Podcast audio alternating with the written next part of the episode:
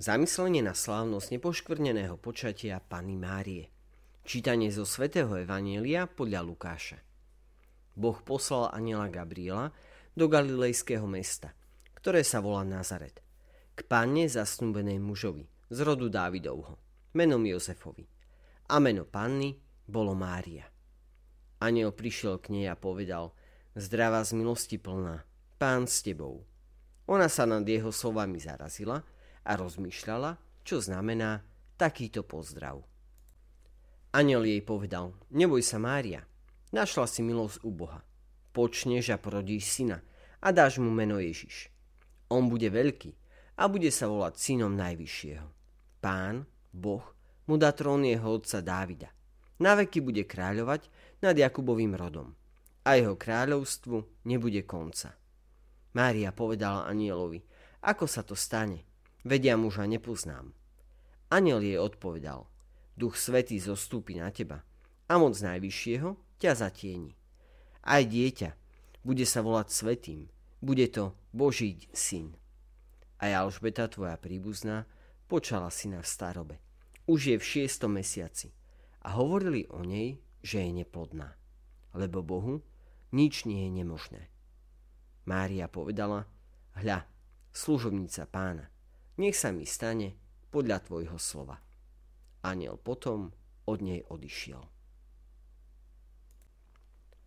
Evangelium dnes hovorí o troch krokoch. Tri kroky, ktoré v našej spoločnosti nie sú vždy tak dobre viditeľné.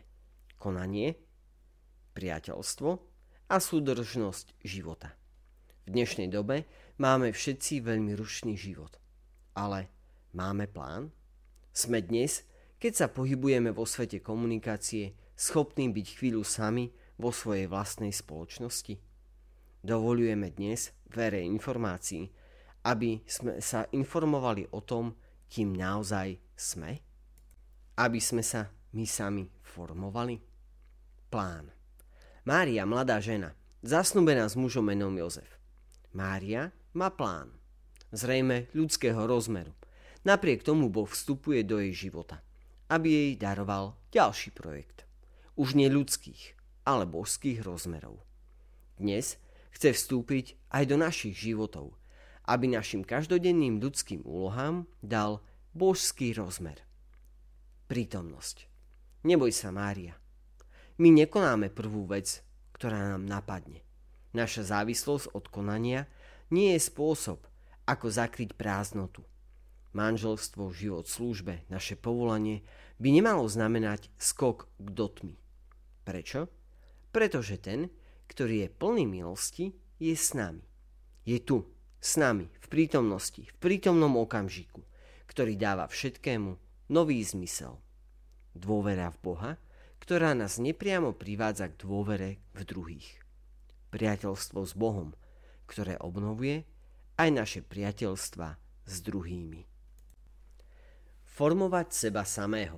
Dnes, keď sme konfrontovaní s toľkými podnetmi, často protichodnými, je potrebné dať nášmu životu jednotu a tvár. Mária, hovorí svätý Ludovit Mária Grignon z Monfortu, je živou Božou formou. Sochár môže vytvoriť sochu dvoma spôsobmi.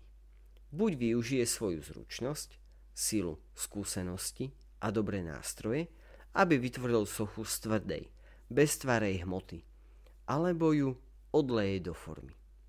Druhý spôsob je rýchly, jednoduchý, priamočiary, takmer bez námahy a lacný. Ale forma musí byť dokonalá a verná životu a materiál musí byť ľahko spracovateľný a nesmie klásť odpor. Mária je veľkou Božou formou. Ale my sami sme ľahko tvarovateľným materiálom alebo nie. Dovolíme, aby Boh bol sochárom a my dobrou formou.